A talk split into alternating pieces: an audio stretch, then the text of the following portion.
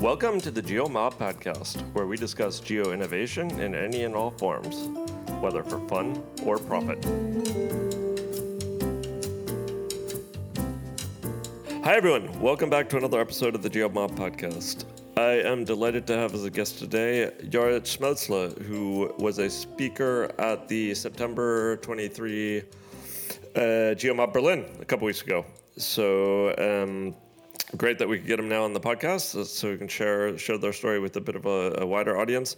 Jorit is one of the co-founders of a company called Peregrine, Peregrine.ai, um, which is to quote to quote their website, building the next generation of video analytics. So, uh, as I understand it, basically installing all kinds of cameras and sensors into vehicles and and collecting all that data and joining it up. So um, that's obviously a very interesting topic. So um, great to have you here on the show, Jorit, to tell us what it's all about. Yeah, thanks so much, uh, Ed, for the opportunity. Really love the format and community around GeoMob, uh, the events and podcasts, and appreciate the invite today. Uh, my, my pleasure. Yeah, but go ahead, please. Tell us, introduce yourself, and then let's dive right in. What exactly is Peregrine? Perfect. Yeah, um, myself, as, as you mentioned already, I'm one of the co-founders of Peregrine. Uh, have a very technical background, as I'd say. Also, most uh, of uh, our team at Peregrine AI, we're really a group of highly motivated techies with a strong background in autonomous driving, robotics, and computer vision. And uh, that's the industry we've been working in for, for many, many years, uh, trying to make autonomous vehicles a reality. Um, but we were not really satisfied with the impact we were having there. If you open uh, your window today, you still don't see a lot of those uh, driving around in the streets. Um, however, we felt that the, the perception technology, so the part of it that, that should enable these, these robots or systems, autonomous systems, to perceive the environment and derive decisions based on that, was already in a very powerful state. Um, and that's where we sat together and said, hey, how can we build new business and impactful business models on top of this perception technology? That's how Peregrine was born. So um, we essentially started 2019 rewriting a perception stack based uh, on cameras. So camera is our preferred sensor in a way that we can deploy it on aftermarket devices, very inexpensive aftermarket devices. Such devices are, for example, smartphones, tablets, dash cams, or embedded cameras. We then use those to evaluate the video stream, what these cameras see, these sensors see directly there at the edge in real time. That's around, uh, depending a bit on the device, on the camera, and on the compute we have available, between 3 to 15 times per second. The always varies a bit. Um, But the important part is that, that all of that processing happens directly where the sensor sits and, and doesn't really need as much compute as you would uh, know, know it or be used to it from an autonomous vehicle. This visual context information is then used on the one hand to provide a very holistic risk assessment of driving behavior. So all of these cameras that, that we work with, they sit usually behind windshields in vehicles, uh, mostly commercial vehicles, uh, uh, perceive the environment, and then at the same time measure how a driver re reacts with respect to uh, changes in that outside environment, in that surrounding environment. And uh, that uh, enables modern video telematics, is what we call video telematics. Um, yeah, so Jorit, I, I, have a lot of questions here because this is this is quite a lot to digest. So, so this is fascinating. So you're just using the the driver's own device, like the the, the their phone or dash cam or whatever, and then what you create a device that that kind of captures those feeds and does the processing there. Is that how I understand it correctly? We, we strongly recommend a dedicated device, and that's uh, so it can be a dedicated smartphone or a smartphone that's also used for other purposes.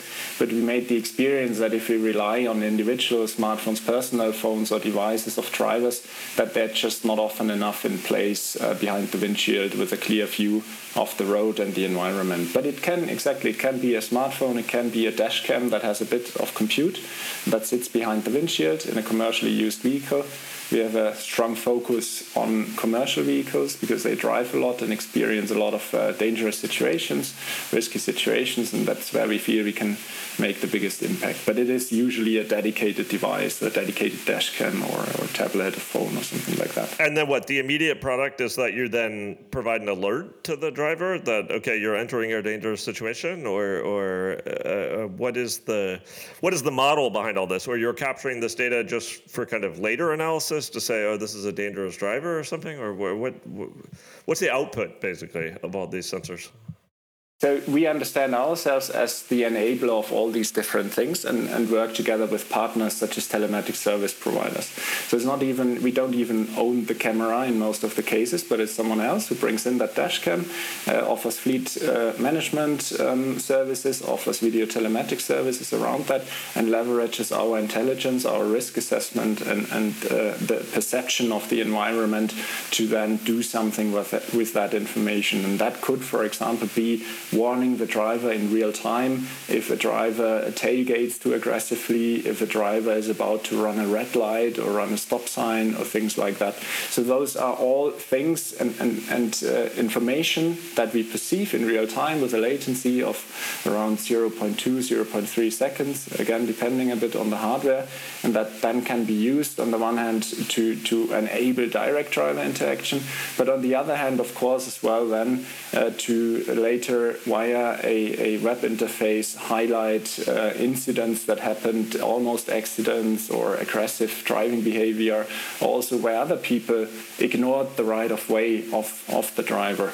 Uh, and uh, essentially to protect the driver and then but also to incentivize good behavior but that i'm just blown away that you're doing this with standard off the shelf kind of devices you know i my I, i've never never I haven't kept up on this uh, autonomous driving uh, uh, you know space, but I always just assumed they had all kinds of sensors, all kinds of special sensors and things, and um, you know that was just my assumption that this was would be needed. Maybe maybe for the benefit of listeners like myself who you know are aware that there's been big progress on sensors and and the capabilities of your phones and things like that, but haven't really you know played with it. I mean, what what is possible? I mean, you're just literally using the video feed, or are there other sensors that are involved? A very good question. Maybe let me first make that this uh, that distinction between autonomous vehicles and what we do, and uh, it's true. Essentially, we're, we're, trying to, to achieve a similar environmental perception and understanding of the environment. Uh, but there are significant differences between us and an autonomous vehicle.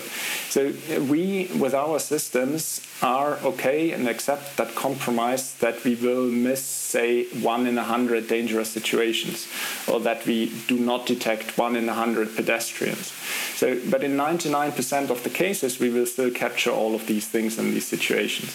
That is, of course, a, a, huge value add if you provide that as an as an add-on as a value-added service but it's not good enough to steer a vehicle because if you steer a vehicle you may definitely not miss one in a hundred pedestrians. Right. but that last that last percent and also that reaction time where we have a latency of 0.2 0.3 seconds uh, that, that would be too much for an autonomous system would be too slow. And uh, an autonomous system cannot miss one in a hundred cases of dangerous situations or so. But that last one is exponentially expensive. So there you, you want to have redundant sensors. Uh, you don't just want to rely on a camera. A camera, the, the, the field of view might be obstructed for whatever reason. You have a leaf on the windshield directly in front of the lens. And what do you do if you're an autonomous vehicle? That's a huge problem if you rely on a single camera. Uh, you don't have highly accurate distance measurements that you would get from a LiDAR or where a radar supports. So all of these sensors are missing for us, and we have far less redundancy. But I'd say for, for you know 90% of the cases, especially to, to um, show what's really going on on the streets, why things are happening, incentivize good behavior, uh, offer uh, in a lot of cases also warnings, it's really good enough what we have. And uh, regarding the second part of your questions, we do uh, rely on additional sensors. Camera is our main sensor. That's where also our, our expertise lies in really making sense of what the camera sees. But additionally, we have IMUs um, where we have an accelerometer a magnetometer, so we know the orientation of the vehicle, we feel the forces the vehicle is experiencing, how fast it is, we have a GPS, we know where it is and, and what time it is. And uh, that complements uh, our, our environmental understanding and helps us to understand how a driver is reacting. And, and, so, who mainly is using this? Is this? I assume this is more fleets or prof- professional uh, uh, fleets of governmental vehicles or, or, or, professional drivers, and not private citizens. Is that is that a correct assumption? Or Yes, that is uh, today definitely the correct assumption. Um, that's where we see that we can have the biggest impact and also where, where the, the benefit is the biggest because uh, commercially used vehicles, especially vehicles that are uh, that are supposed to have a high uptime, that are optimized for, for being um, as much as possible on the road uh, for parcel delivery, for transport also of people, so taxis, Ubers, etc. Those experience in, in complex environments the most of uh, difficult and, and dangerous uh, um, situations. And that's where we see us with our system uh, being able to provide the, the biggest impact and benefit because uh, these these complex situations and, and sceneries that's where we can in a very short amount of time support with insights and, and behavioral insights but also environmental insights. And so the data you, you mentioned that the processing is of course happening in real time locally in the vehicle but is the data then captured and stored somewhere centrally or is it it's just kind of you're acting on it in real time and then kind of throwing it away or it, how does how does that work yeah, also very good question. Thanks. So um, we, we do the processing of, of the image right there at the sensor in real time, and then decide what part of that information and uh, that we just obtained from that scenery and also from the IMU is relevant for all kinds of, of uh, further purposes or also for reviewing a certain situation, for going back to it, for performance benchmarks and understanding how a vehicle was being used, etc. So we, we essentially create a description of the scenery that's usually only metadata, very limited. You can say there was another vehicle in front of us at that and that velocity with that and that distance, and that's kind of a, a description we would collect and, and send back to a backend where this is then being centralized and is available uh, for, for further use and, and for statistics. And additionally, uh, that's something that I haven't mentioned uh, in the beginning, but what we also do with these cameras is that we source a lot of uh, other information that has uh, high value to, to third parties. Say, for example, traffic signs and their locations is something that we automatically detect, record, and then can monetize, for example, towards map makers. Uh, similarly, it's uh, infrastructure. Uh, the roads, the surface of the roads, road surface damage is some, something that our devices detect. Uh, then uh, essentially send back information to our backend saying at location XY uh, on the date of 16th November. That's where I detected a crack or a pothole, and that's then information we can monetize to cities. Right, I see. I could see how that would be very valuable. I guess one one question that immediately comes up anytime someone is collecting data is, of course, privacy. So I guess if you're only storing kind of a meta summary of, of incidents and things like that, but I mean, do you have to be very careful about kind of blacking things out, or you know, but the both the I mean, I guess there's two issues. There's the privacy of the people who are seen on the camera, but then I guess there could also be an issue, kind of the privacy of the driver, right? Of, of as an employee, kind of recording everywhere they drive all the time and things like that. I don't know. I guess, I guess there's some, uh, you know, different different opinions there. So, should that be kept private or not, or is that? How do you how do you treat all this? Yeah, very very important question. Thanks, especially in Germany, I'd say, Obviously. and uh, that's also that's also something where we're proud of that uh, that we make this happen in Germany, and that we are very very concerned about the privacy of, of course, people who use these devices, but also uh, third parties that are potentially in images that we analyze.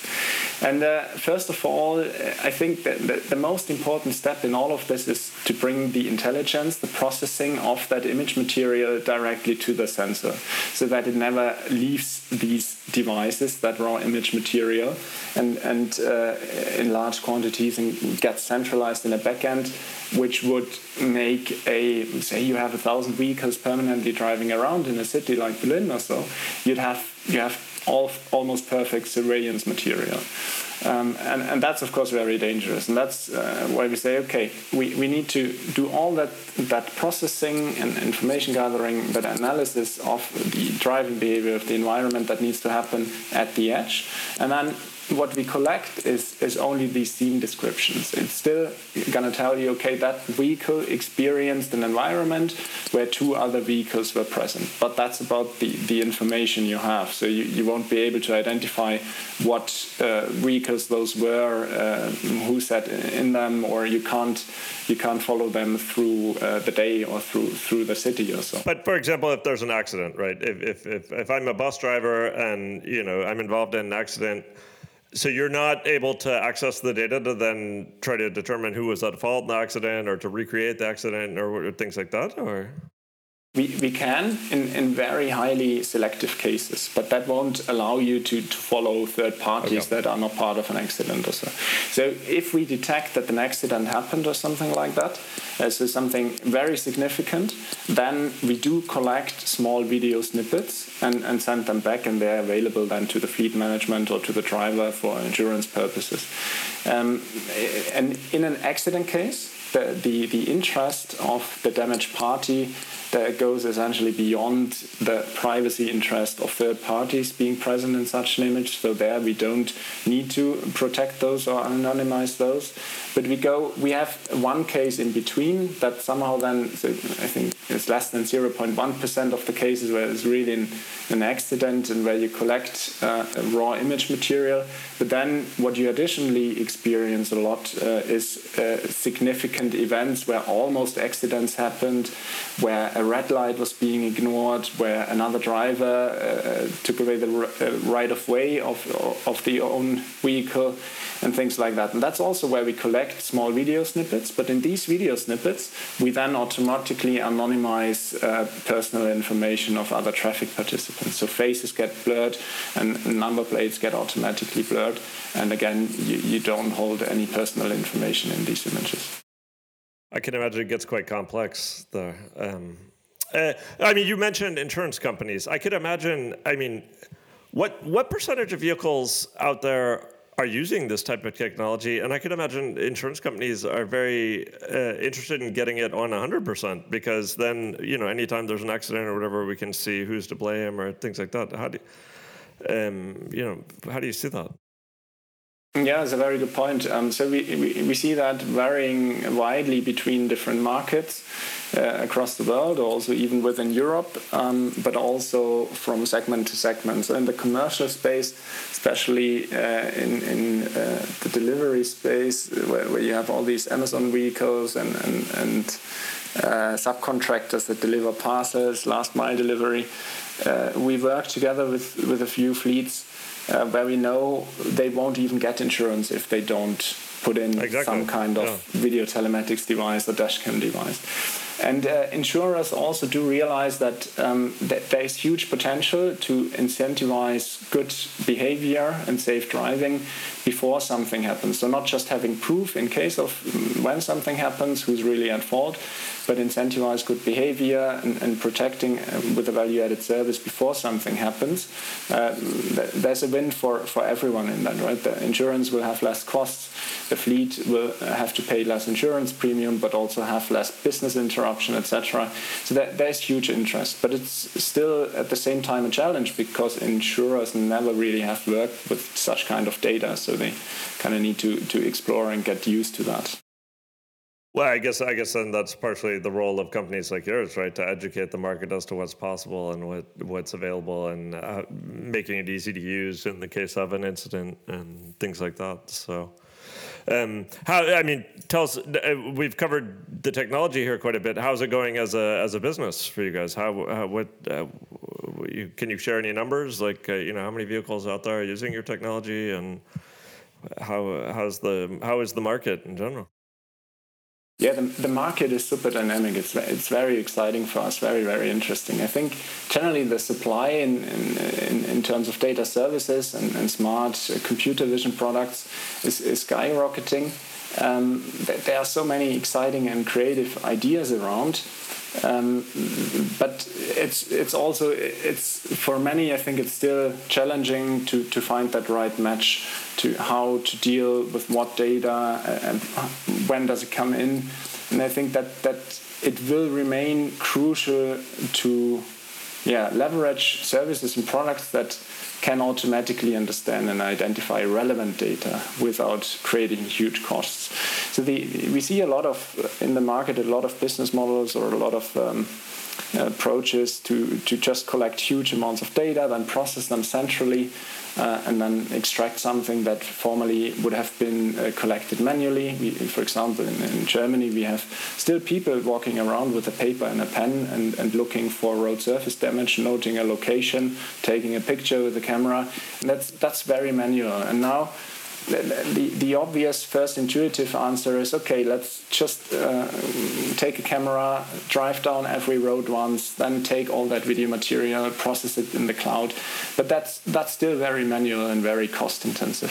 So so moving all of that to to devices that themselves understand when there is a relevant data point and only then sending that data point back uh, I think that's where we as Peregrine position ourselves excellently in terms of identifying only relevant data and providing only relevant data.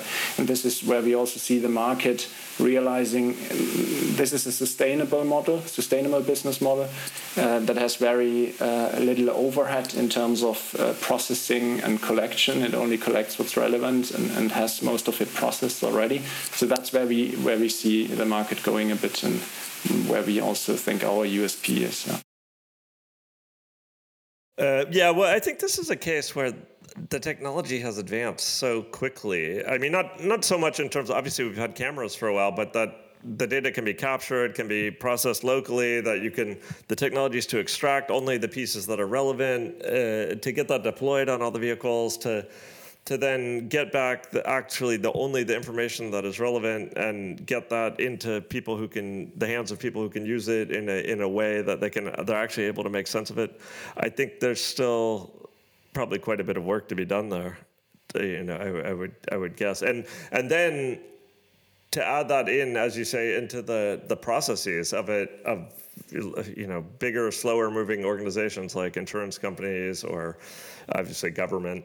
Um, you know, probably that's the work of of a decade to come. I would, I'm just guessing. Uh, uh, so. Um, I think I think I agree with you. There's a lot, uh, but that but that's why I say it's it's super dynamic. It's very very exciting because suddenly all these things are possible, but there's also still a lot of work to be done because that, there's then company like companies like us that that take a lot of, of this formerly manual information collection and, and central processing and disrupt that whole idea and model and enable things that, that weren't possible before. For example, a map maker would probably love to update their maps uh, every 24 hours, but uh, in, in a model as they were obtaining information before. We all know these these vehicles with uh, huge cameras on top that drive around once a year through the country and through the cities and, and take in information. That's way too expensive to do that every 24 hours. Through us, something like that becomes becomes possible. But again, then the, the, the, whole pipelines and processes of, of dealing with that data are not really there, and that, that interface has to be created also from, from the other sides, taking in that data that we provide in, in that format and so on. And uh, this is this is where a lot of work still is uh, yeah is being done, and, and uh, where, where a lot of things are still happening. Absolutely, absolutely. So. Uh, so what can we expect uh, looking forward? I mean, uh, both i would say for the market generally i mean are, do you do you think there'll be more innovation on the types of sensors and things like that? Or the innovation will be more on creating these processes and cultural adoption of them? And, and so a for the market generally but of course i mean what do you what do you guys specifically have planned? Yes, I think, uh, I, as I mentioned, um, the uh, the supply and the ideas and the, the creativity that's that's currently is just getting wider and, and vaster. And there's there's so much in terms of ideas around data services. Even we are faced with very creative um, uh, inquiries and requests. We had for example an operator of a solar park inquiring whether we could deliver real-time data about uh, where there are clouds in the sky so that that person could predict the output of the solar park better uh, things like that, or graffiti on walls, right? Where, where do we need to clean a wall? Where, where uh, has something happened? Cracks in bridges and so on. So uh, it's gonna the the, the actual um, the actual how do you say putting putting these things into scalable business models and processes and so on these ideas really in something that continuously works that that is that is definitely the challenge and um, then making something out of it that, that will also continue to to run. Um, yeah. Can we can we repeat that question? I think that's. Well, I, I just what what you know what can we expect going forward? Uh, you know, uh, will we see more innovation on the device side and what data is captured, uh, or will, and uh, or is the innovation much more kind of in the the business processes? And in both in general for the market, but I mean also for, for you guys in Peregrine. What are, what are, what are your goals for the, the 2024?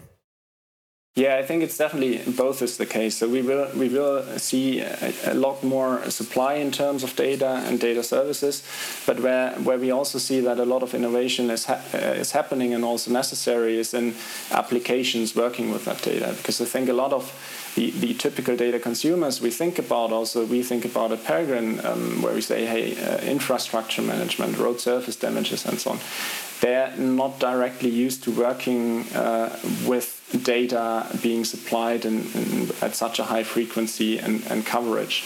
So, in good application, taking that in and, and uh, building that interface towards the, the end consumers of these data points, I think that's that's what's also very important and where we will see a lot of uh, also applications that aggregate data that that uh, make it easy to work with that data uh, and so on. Where we see ourselves mainly as the supplier of, of this data, having a large coverage with many many many cameras out there and providing these relevant data points already curated uh, to, to be consumed then by an application, making it easy for someone to, to work with that. And the ultimate goal being really uh, to enable their uh, updates within 24 hours. So uh, detecting a change in the in, in, the infrastructure, in the environment, say a new traffic sign, a construction site, or something like that, and uh, being able to to make that data point arrive in a map product or uh, for a city to work with in less than 24 hours. Very impressive, very nice, and uh, quite an ambitious goal.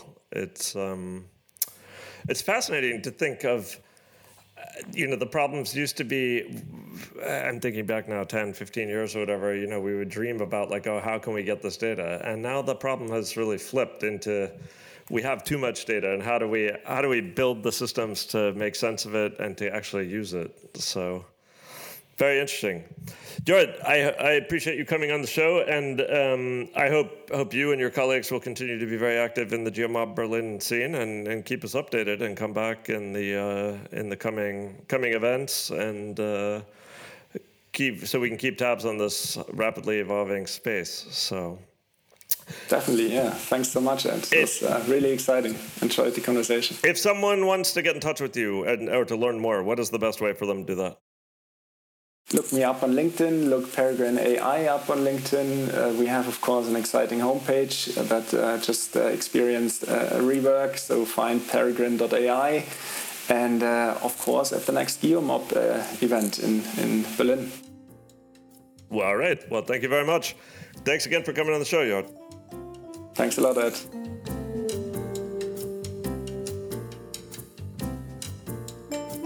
Thanks for joining us today and listening to the GeoMob podcast. We hope you enjoyed the discussion. Please get in touch with us if you have any feedback or suggestions for topics we should cover. You can get the show notes over on the website, which is at thegeomob.com. While you're there, you can sign up for our monthly mailing list where we keep you informed about upcoming events. You can, of course, also follow us on Twitter, where our handle is GeoMob. Thanks for listening and hope to see you at a Geomob event soon.